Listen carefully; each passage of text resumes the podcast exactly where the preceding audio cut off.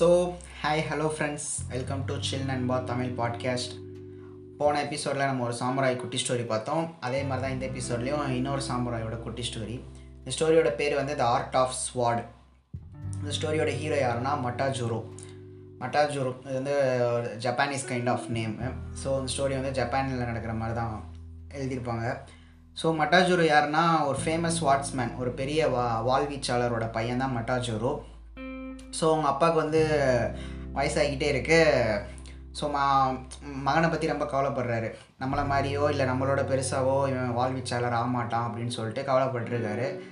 So ஆனால் மட்டாஜூர் வந்து மட்டாஜூருக்கு அந்த பொட்டன்ஷியல் இருக்குது பட் அவங்க அப்பா வந்து நம்ப மாட்டேங்கிறாரு. ஸோ என்ன பண்ணுறான் மட்டாஜூரோ? சரி நம்ம அப்பா கிட்ட இருந்தால் நம்ம கற்றுக்க முடியாதுன்னு சொல்லிட்டு பக்கத்தில் ஒரு மவுண்டெயின் இருக்குது மவுண்ட் ஃபோட்டோரான்னு சொல்லிட்டு ஒரு மவுண்டெயின் ஸோ எல்லோரும் சொல்கிறாங்க அங்கே வந்து மாஸ்டர் பேன்ஸோன்னு ஒருத்தவர் இருக்கார். அவரை போய் நீ மீட் பண்ணேன்னா உங்கள் அப்பா மாதிரியே நல்லா வாழ்வீச்சாளர் தான் நல்லா கற்றுக் கொடுப்பார் அப்படின்னு சொல்கிறாங்க உடனே மட்டாஜரும் அவங்க அப்பா கிட்ட சொல்லி கிளம்பி போகிறான் அந்த மவுண்டெயினுக்கு அங்கே போய் அந்த பேன்ஸோ வந்து மீட் பண்ணுறான் பேன்ஸோ யாருன்னா அவர் ஒரு பெரிய வாழ்வீச்சாளர் அவர் ஒரு மாஸ்டரு ஸ்வாட்ஸ்மேன்ஷிப்பில் இப்போ வந்து கொஞ்சம் ரிட்டையர் ஆன மாதிரி அங்கே மவுண்டெயினில் இருக்கார். யாருக்கும் அவ்வளோ சொல்லித்தரதில்லை ஸோ மட்டாஜூர் வந்து போய் மீட் பண்ணுறான் பேன்ஸோ கிட்டே நான் இந்த மாதிரி இவரோட பையன்.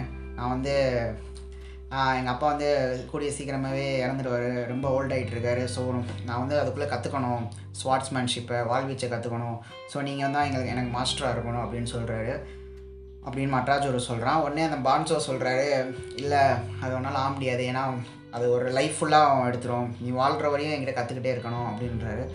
உடனே மண்டாஜூரை சொல்கிறான் இல்லை அவள்னால வெயிட் பண்ண முடியாது? நான் செம்ம ஹார்ட் ஒர்க் பண்ணுறேன் டே அண்ட் நைட்டாக உழைக்கிறேன். உங்கள் டிவோட்டி ஆயிடுறேன்.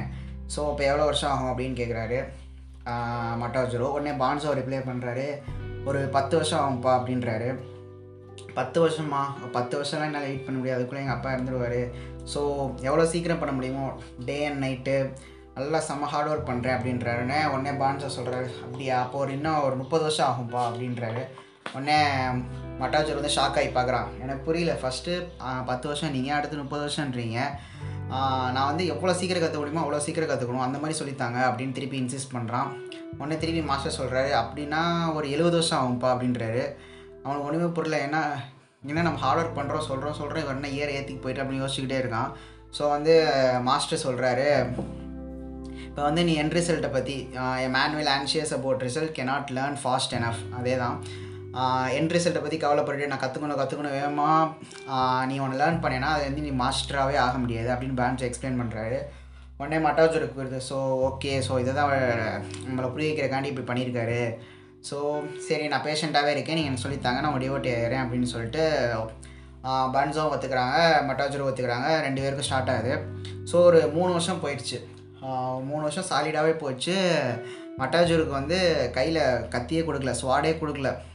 யார் நம்ம மாஸ்டர் பேன்ஸோ மூணு வருஷம் என்ன வேலை பார்த்துட்டு இருந்தாருன்னா பே மட்டாஜூர் வந்து க்ளீன் பண்ணுற வேலை கூட்டுற வேலை குக்கிங் மீல் சமைக்கிறது அப்புறம் வந்து அவரோட த மாஸ்டரோட பெட்டை அரேஞ்ச் பண்ணி கொடுக்குற வேலை. இந்த மாதிரி வேலையை மூணு வருஷமாக தொடர்ந்து பண்ணிட்டே இருக்காரு. மட்டாஜூரி யோசிக்கிறான் இவர் எப்படா சொல்லி தருவார் எப்போ கையில் சுவாடை கொடுப்பாரு அப்படின்லாம் யோசிச்சுட்ருக்கான் அது நடக்கிற மாதிரியே தெரில.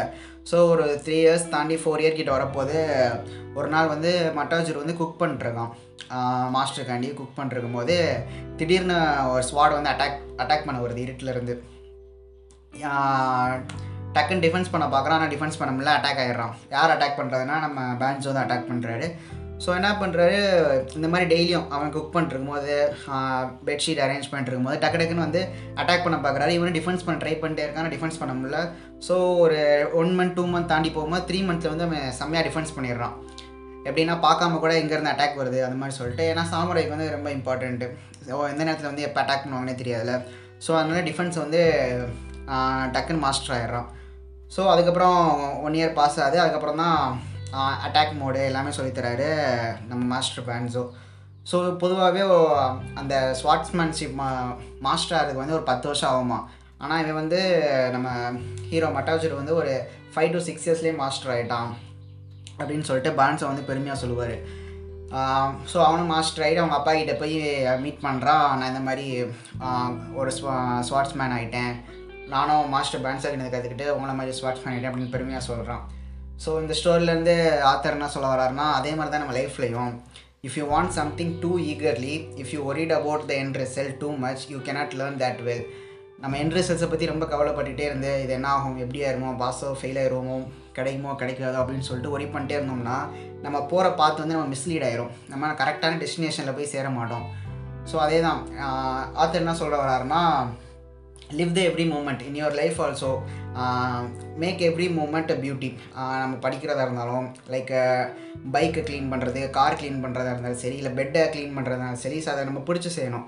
Live a each moment that a way you will learn so ஒவ்வொருதுலேருந்து நம்ம லேர்ன் பண்ணிக்குவோம். அதான் இந்த ஸ்டோரியிலேருந்து நம்ம ஆத்தர் வந்து ஒரு சாமுராயை வச்சு சொல்லி சொல்ல வராரு ஸோ இதான் friends story so until then signing off from chill நண்பா தமிழ் பாட்காஸ்ட்